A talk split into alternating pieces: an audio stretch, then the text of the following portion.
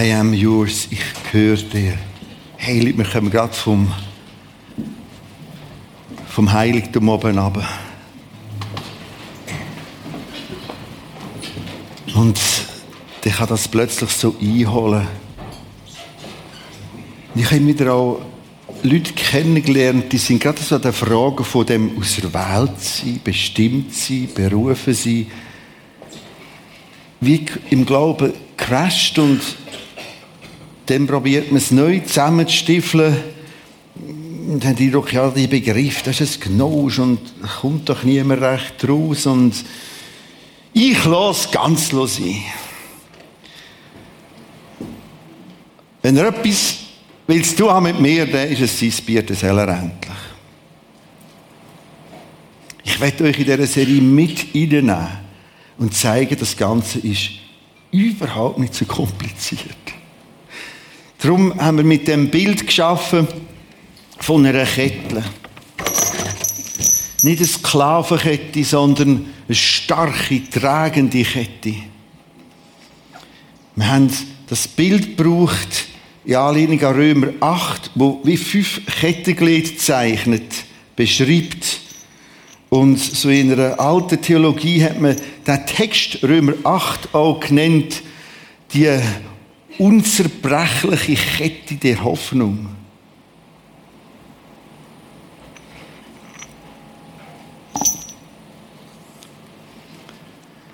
Römer 8, 29, 30, ich werde später den Text dann einmal ein bisschen detaillierter lesen. Wir haben die Kettenglieder gezeichnet. Interessant ist, man kann die Kettenglieder auch nicht auswechseln. Ich kann nicht sagen, okay, aus dem 3 mache ich jetzt ein 2. Also, ich kann es schon, aber das dreht überhaupt nicht. Das ist eine ganz äh, äh, strenge Ordnung drin. Warum? Weil es so funktioniert, wie es da beschrieben ist. Und dort steht in dem Römer 8, die, wo Gott voraus kennt. Gott kennt voraus. Gott sieht voraus. Gott, das haben wir letzte Sonntag angeschaut, in ihrer Allwissenheit hat die Möglichkeit, die wir nicht haben. Und das macht es so ein bisschen sperrig für uns. Gott nimmt im Voraus wahr. Älter übersetzt treffen wir das Wort an, jene, die er voraus ersehen hat. Aber brauche das Wort praktisch nicht mehr, aber voraus aussehen, voraussehen, vorauskennen. Wir kommen auf das Eis zurück. Die hat er vorher bestimmt. Und die, die er vorher bestimmt hat, hat er berufen. Und die, die er berufen hat, hat er gerecht gemacht. Also durch Vergebung gerechtfertigt. Das war die große Entdeckung von der Reformation. Und jene, die er gerechtfertigt hat, die hat er bereit gemacht für die Herrlichkeit. Und all das wird in Römer 8 im Vers 33 auserwählt genannt. Die Auserwählung. Auserwählung ist also nicht ein einzelnes Teil, ein einzelnes Teil da dran, sondern wie zusammenfassend auserwählt. Und das klingt so schräg elitär. Also, stell dir vor, du sagst dem Nachbarn, ich bin im Fall auserwählt von Gott. Wo ist das weiße Kleidchen?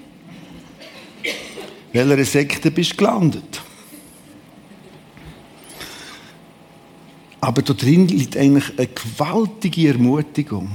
Und ich hoffe, dass es gelingt, die besser zu entdecken.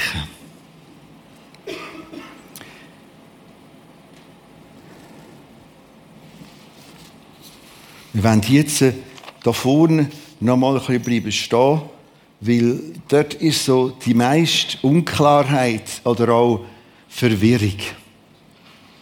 Ich habe euch wieder an ein Wort hergeführt und ab und zu mache ich das in Altgriechisch. Ich muss das jetzt wieder eigentlich loswerden.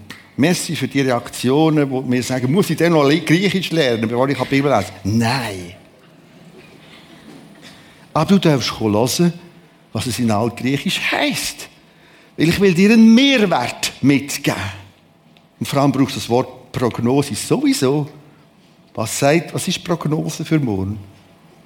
Und so bringe ich Wörter, die bildlich sind, die wir sonst schon brauchen, die besonders sind. Und du wirst das erste Teil nur verstehen, wenn wir das Wort neu führen. Weil die Kirchengeschichte hat sich das brutal vermisst. Ich komme später auf die Kirchengeschichte zurück.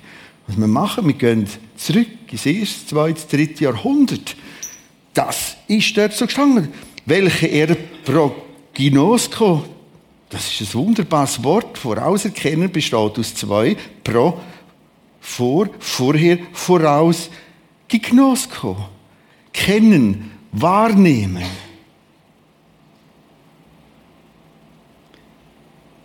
So, bis dahin sind wir letzte Sonntag schon gekommen. Jetzt gehen wir weiter. 1. Petrus 1. 1 und 2. Wieder ein Paralleltext. Nochmal einer, wo genau das Prognosko bringt, nur jetzt als Nomen. Prognosis. Petrus steht dort. Er fährt mit dem an. Wie oft Briefe, Neues Testament, Paulus oder ich, Johannes, und nachher kommt. Und so sagt er, ich, der Petrus, ich, der, der ganz noch das alles erlebt hat, im Ursprung, ich bin mit Jesus unterwegs gewesen, hat viel gehört von Jesus, hat viel Lehre mit überkommen, viel erlebt, miterlebt. Ich, Petrus, Apostel, nicht Bepostel, also ist ein schneller äh, äh, Gesandter äh, Jesu Christi. Ich, Petrus, Gesandter Apostel Hilo heißt gesandt Jesu Christi. An wen? An die Fremdlinge. Und das ist nicht einfach ein zufälliges Wort. Die, die in der Fremde sind, die sind jetzt nicht mehr in dem Israel, schon gar nicht in und um Jerusalem, sondern weg. Für damals weit weg. In Pontus, in der Zerstreuung, Galatien, Kappadokien, Asien, Bithynien, das meiste ist in der heutigen Türkei zerstreut durch Verfolgung. Und sehen will er trösten. Petrus, gesandt von Jesus Christus. Hey, ihr Fremdlinge, weit weg, trocknet Tränen, denen kann ich etwas sagen. Und jetzt achtet darauf, wie er es anspricht. Die auserwählt sind. Das Wort will trösten, darum startet er mit dem. Wir haben ganz, ganz, ganz viel Ballast an Geschichte auf diesen Wörtern, viel Schutt. Und für uns ist das nicht so wahnsinnig tröstend. Oder denken höchstens, ja, der hat den Fleck ab, wenn der sagt, sie sind auserwählt. Und so probieren wir auszugraben, vorzuholen. Auserwählt, man kann es auch nicht besser übersetzen. Es ist genau das, was das Wort sagt. Fangen wir vorne an. Decken nachher die nächsten Ziele auf. Jetzt kommt die große Überraschung. Petrus, Apostel Jesu Christi an die Fremdlinge in der Zerstreuung. Hey, ihr, dir auserwählt seid, nach Vorkenntnis Gottes des Vaters. Genau da kommt es wieder. Da kommt es wieder Prognosis. Nach der Vorkenntnis, dem Vorherwarnen. Das heißt, Gott wählt, weil er voraus sieht. Ich gebe jetzt schon den Tipp und wieder den Tipp, lernt die Begriffe, ja, Prädestination, das, der Begriff kennt die Bibel nicht einmal. Ich werde nachher erklären in der Kirchengeschichte, wer das kommt. Ja, aber Gott macht doch. Er wählt, weil er sieht. Gott hat Möglichkeiten, die ich nicht habe. Ich werde im vierten Gottesdienst ja auch verschiedene Personen zeigen in der Bibel, wo Gott schon voraus sieht. Und dann ruft er sie. Bestimmt ruft. Und genauso hat Gott Vorkenntnis, sieht im Voraus. Das heißt nicht, dass er nichts macht und einfach vom Trönli hockt und schaut, wer wird brav und wer wird nicht, sondern er schafft, er ruft, er steht quer. Wir haben textet, Gott zieht einen Menschen. Und jetzt kommt das Müde zu, für uns ungewohnt ist. Als Gott, der nicht an Raum und Zeit gebunden ist, bestimmt Und so geht es nach einer, er ruft bestimmt und sagt, das ist eine gewählte Person. Warum? Weil sie will. Weil sie Interesse zeigt. Möglichkeit, die wir nicht haben. Und nur wenn ich das mit dazu nehme, dass es verschiedene Dimensionen gibt, komme ich in dieser Frage zur Ruhe.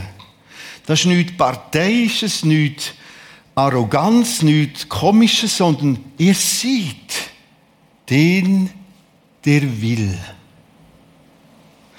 Wir haben im Prisma jetzt einen neuen Praktikant. Ich stelle euch den vor. Der hilft mir auch heute Morgen. Sieht so aus. Das ist ein hoch, hoch Intelligenz entwickeltes Tier.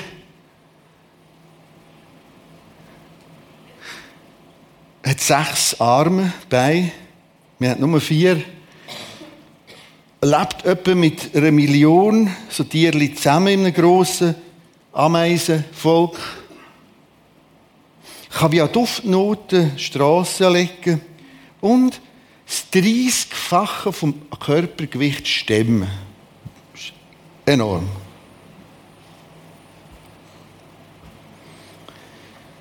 Es hat Möglichkeiten, die ich nicht habe. Und wir Menschen haben Möglichkeiten, die er es nicht hat.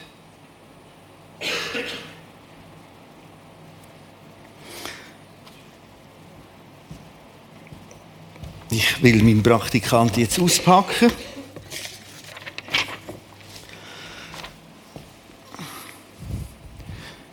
Und ich habe hier einen Block und ich werde jetzt dem Praktikant sagen, bitte, ich muss es schon mal flüchten,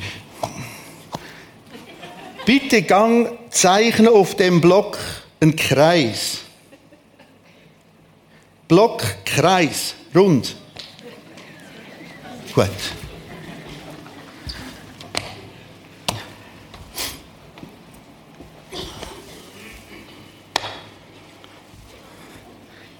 Nein, nein. Also.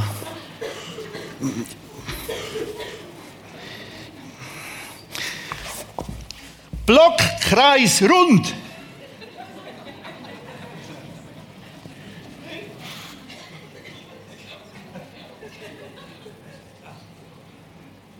Sie genießt schon. Also wenn die Sänger einen kratzen, das ist die Ameise. Nächster Versuch, jetzt wähle ich einen Mensch aus. Die Anita. Bitte Anita, Block, Kreis, rund.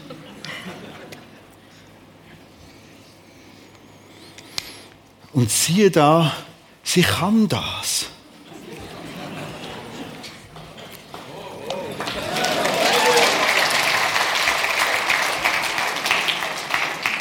Ist irgendwo, ja, da hinten. Ganz in die falsche Richtung. Was will ich zeigen? Das sind andere Möglichkeiten, andere Dimensionen. Danita hat voraus gewusst, was ich meine. Sie hat voraus gewusst, was das ist. Sie hat voraus gewusst, sie hat nicht mal erklärt, dass sie das muss abnehmen muss. Sie hat voraus gewusst, dass das ein Block ist. Sie hat voraus gewusst, was rund ist. Und ungefähr so, mit dem Bild, habe ich es nochmal, nochmal, nochmal erklären. Wir probieren das manchmal zu linear rein von uns aus. Sobald du Gott in seiner Allwissenheit dazu nimmst, entspannt das Ganze. Und die Allwissenheit ist nicht willkürlich. Er wählt und er wählt nur das Gemüse, und er will. Gerade so. Und ihr seht, ihr leidet mit, ruft mit, geht mit, zurück zum Römer 8.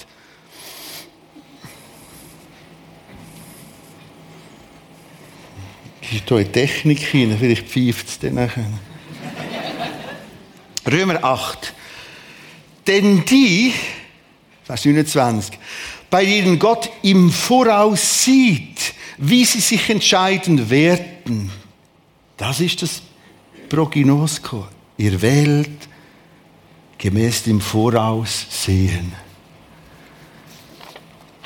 Die hat er, Gott, auch vorher bestimmt. Jetzt wird es intensiver, gesehen und jetzt bestimmen. Gott sah im Voraus. Gott sieht im Voraus dich. Was du in deiner Freiwilligkeit willst, die er aber vorher bestimmt hat, die hat er auch berufen.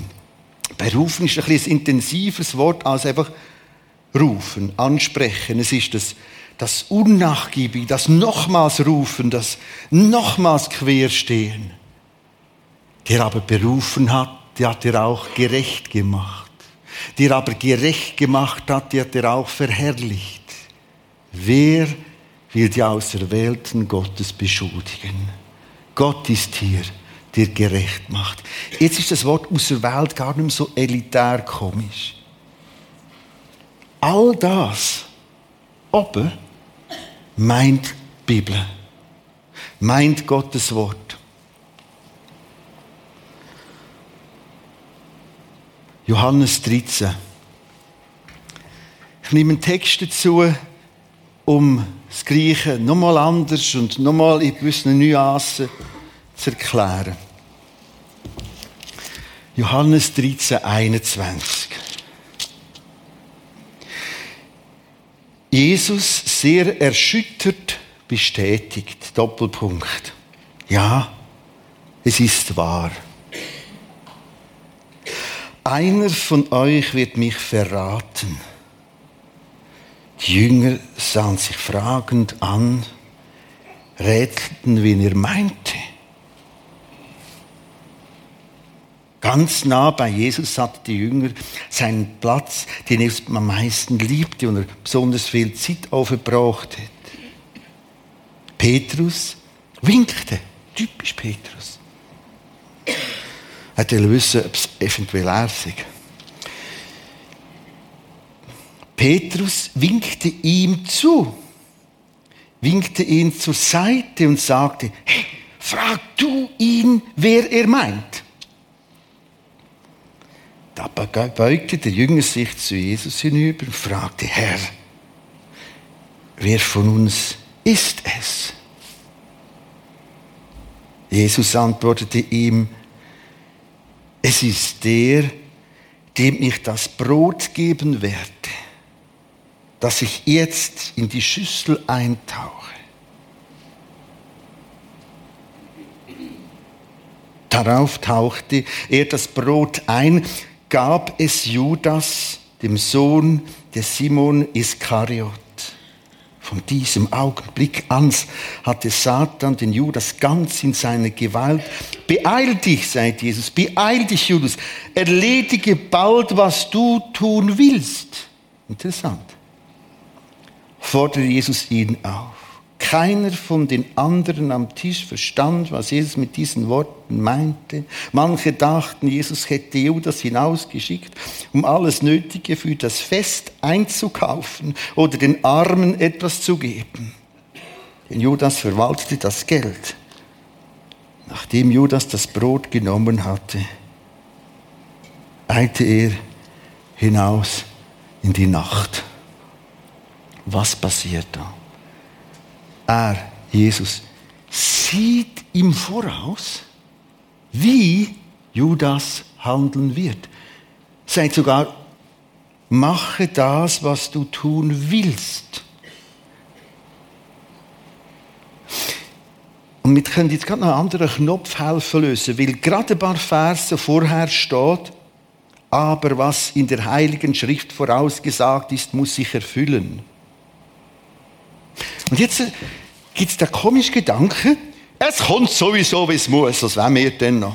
Also, da steht im Voraus, dass der Judas der Trottel ist. Was soll der noch dafür können? Sobald ich näher an den Text hergehe, sobald ich an die Worte hergehe, sobald ich die Kette dazu nehme, macht das alles plötzlich Sinn. Gott, Jesus hat andere Möglichkeiten. Wir haben andere Möglichkeiten. Die Anita hat andere Möglichkeiten als die Ameisen. Und jetzt sieht er im Voraus und kann schon sagen, es ist der Judas.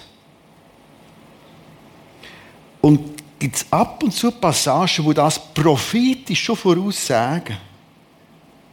Achtung, das ist nicht Willkür und nicht Bestimmung im Sinne von der andere ist ein Trottel, sondern Gott sieht. Und Propheten können im Voraus Sachen definieren. Und genau so kommt es nachher. Zerbrich nicht an diesen Gedankenakrobatiken. Nimm Breite vom Wort Gottes dazu. Und vieles hat damit zu tun, dass im Laufe der Geschichte, Kille und Dogmengeschichte, manche Sachen auch durcheinander gekommen sind. Das sind vier Abschnitte aus der Kirchengeschichte, aus der Anfang. Die vier Striche. Und so ist die Geschichte gelaufen. Erstes Jahrhundert, zweites Jahrhundert, drittes Jahrhundert, viertes Jahrhundert, fünftes Jahrhundert. Erstes, zweites, drittes. Die haben das Wort Prädestination als theologischer Begriff gar nicht kennt. Prädestinare, vorherbestimmen, wie man das etwa braucht. Die haben einfach die Texte gehabt, Prognosko. Gott sieht im Voraus. Und bestimmt. Und macht gerecht. Wählt. Und dann sind zwei Herren auftaucht, der Ober heißt Augustinus, der Unter heißt Pelagius. Fast zur gleichen Zeit gelebt. Und der Pelagius, er ist einen, einen Weg gegangen, eine Entwicklung, wo er sagt, ja, also dort Römer 5, dass die Sünde zu allen Menschen durchgedrungen sind. Man nennt das auch die Erbsünde. Äh, vergessen das. Wir sind viel besser. Auf jeden Fall können wir es viel besser. Und wir müssen einfach durch genügend Enthaltsamkeit, Askese, entsprechende Formen, Ritual und sich knechten, schaffen wir schon eine Form von Erlösung, damit der Herrgott den mich muss nehmen. Alles vereinfacht darstellt. Ihr könnt Texte lesen von Pelagius, wenn ihr da googelt. Äh, und jetzt hat es Gegenbewegung gegeben. Sehr oft passieren Sachen, bis heute in der Weltgeschichte dialektisch, das heisst, wenn es da ist, landet es da hin, also in Pendelschläge. Globalisierung pusht jetzt wieder die Regionalisierung und so weiter, die grosse Weltgeschichte. Und genauso ist es in der Geschichte Jetzt hat der Augustinus gekämpft und hat Kampfschriften geschrieben, so gegenseitig, und ist auf die andere Seite gegangen. Also die zwei Herren haben kräftig feitet gegeneinander. Du hast recht, nein, du hast nicht recht, ich habe recht. Und jetzt geht Augustinus und bringt das Wort Prädestination drin in Diskussion. Prä heißt vor, Destinare, Destination. Das ist alles vorherbestimmt. Du, Pelagius, vergiss das, mit dem wir können das schon und wir müssen nur und wir haben es im Griff. Das ist Prädestinare. Und oft ist noch eine, eine Überzeichnung auf der anderen Seite. Und ich empfehle, Vatergrad und ungeniert, ich würde das Wort Prädestination einfach mal, mal, einfach mal auf die Seite tun. Wir nehmen einfach mal die Texte, wie ich es euch probiere zu erklären und zu zeigen. Die Bibeltexte.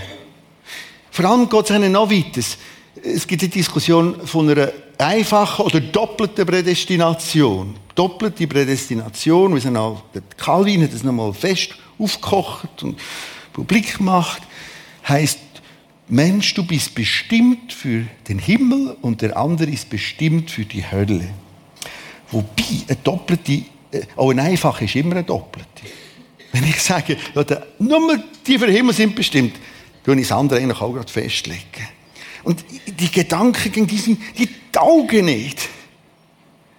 Die taugen nicht. Ich weiß, es gibt einen ganz schwierigen Text.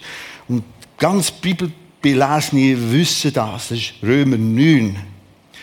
Ich bringe euch nach der Ostern, wenn ich weiterfahre, ein ausführliches Paper, das ich entwickelt habe, um das zu erklären, der Knorz mit Römer 9. Dort scheint es fast, dass es halt doch einfach alles bestimmt ist. Aber kommt später. Ich denke, das hilft. Mir hat es enorm geholfen, als ich nochmal Geschichte gesehen habe. Wie sind wir zu dem gekommen? Warum sind wir hierher gekommen, wo wir hergekommen sind? Ich bringe zum Schluss 2. Petrus 3,9. Und der macht jetzt wieder ganz, ganz weit auf. Wenn manche also behaupten, Gott würde seine Zusage nicht einhalten, dann stimmt das einfach nicht. Oder das ist so ein der Eindruck. Irgendwie pennt der Herr Gott im Himmel. Schau mal in die Welt aus. Und er sagt, er kommt und ist immer noch nicht gekommen. Und jetzt entstehen Gefühle, und ich bin fasziniert, wie die Bibel auch so Gefühle aufgreift. Bedenken, Zweifel. Da wird es aufgegriffen. Wenn manche also behaupten, Gott würde seine Zusage nicht einhalten, das stimmt das einfach nicht. Gott kann sein Versprechen jederzeit einlösen. Zum interessant, jederzeit.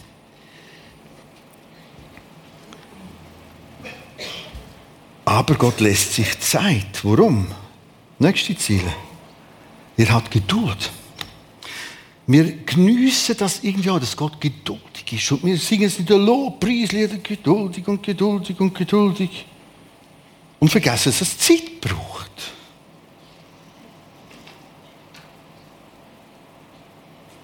Das braucht Zeit. Ich will ein Auto, ich will ein Auto, aber ich kaufe nur ein Steuerrädchen. Schau ein Rädchen. Es braucht Zeit, Geduld und Zeit. Und Gott wartet geduldig. Warum? Auf was? Er will nicht, dass auch nur einer von euch verloren geht. Das heißt, gerufen, die Chance ist für alle da. Das gerufen ist für alle da. Und die Feinheit in diesen Formulierungen, nicht einer. Dass auch nur einer. Das heißt, du bist gemeint in dem Text. Du bist ein Mensch. Manchmal vergessen wir das fast. Du bist ein Mensch, ein Geschöpf. Und Gott wünscht, kämpft, ringt, wartet, dass du gerettet wirst für Himmel, für Herrlichkeit. Das geht jetzt noch weiter. Nochmal jetzt unterstrichen. Jeder soll Gelegenheit haben, zu Gott umkehren. Jeder. Jeder. Jeder. Du. Wir sind jetzt ganz direkt bei dir.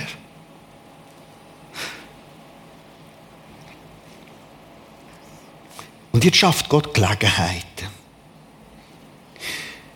Und wieder und wieder und wieder. Vielleicht hast du Umstände,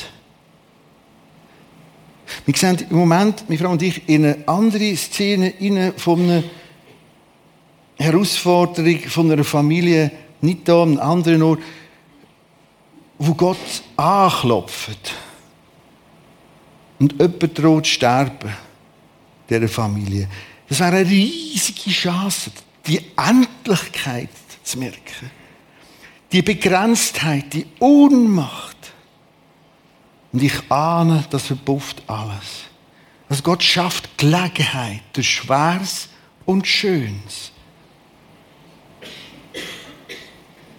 Der Frühling wird eine schöne Gelegenheit sein, dieser Wucht und Macht. Und viele werden da sein und sagen, okay, wann kommt der Sommer? Und ich werde im Fall wieder scheinen. Und wir sind so bedroht von Abnutzung von Gewohnheit. Wir sind so bedroht von, von, von, von, von Verhärtung, wie es die Bibel sagt. Muss ich das noch erzählen? Das kommt mir immer in den Sinn. Das ist ein völliger Blödsinn. Als ich ein junger Bub war, waren violette Socken Mode. ganz, das ist irgendwie, also jetzt habe ich etwas Schwarzes an. Ich weiss noch, nicht violette Socken ich bekommen habe. Ich war hier so da rumgelaufen. Das war so ein Gefühl. Vielleicht kennst du das auch. Du hast bei dir das Luftgewehr oder das Töffeli oder das Röckchen, ich weiß auch nicht. Heute, heute denkst du, spinnst du eigentlich, Christ, wegen diesen violetten Söckchen. Aber so kann ich mich an alle Kostbarkeiten vom Wort Gottes an alles gewöhnen. Das Wunder von Vergebung, das Wunder von Zugangsrecht haben, das Wunder, dass der Himmel durch Jesus zu mir gekommen ist. Ich habe freien Zugang. Meine Frage zum Schluss. Hast du die Chance, auserwählt zu sein? Ja, jedes. Jedes. Jetzt noch ein bisschen enger gefragt. Bist du erwählt oder auserwählt? Wenn ich die Geschichte auf der Seite lasse, noch an die ersten Jahrhunderte hergehe, als Wort Gottes, darfst du sagen, ja. Warum? Weil du da bist. Weil du Interesse zeigst an Gott und Gottes Wort. Weil dir das nicht einfach hindurch vorbeigeht. Das ist es schon. Und du darfst dem Morgen, nächste Woche, so halb gestartet ist, oder da oben halb geschwächt heimkommst, du darfst dir sagen, ich bin, ich bin. Das muss gar, die anderen das gar nicht hören. Und du darfst, du darfst dir sagen im Spiegel, du bist eine Auserwählte Gottes. Und der staunt, und du wirst merken, die anderen werden auch staunen. Du bist, ich bin. Paulus, ein Apostel Jesu Christi. Und den in Zerstreuung. Ihr seid auserwählt. Geniessen das. Lernt euch das nicht vermiesen durch viel Knosch.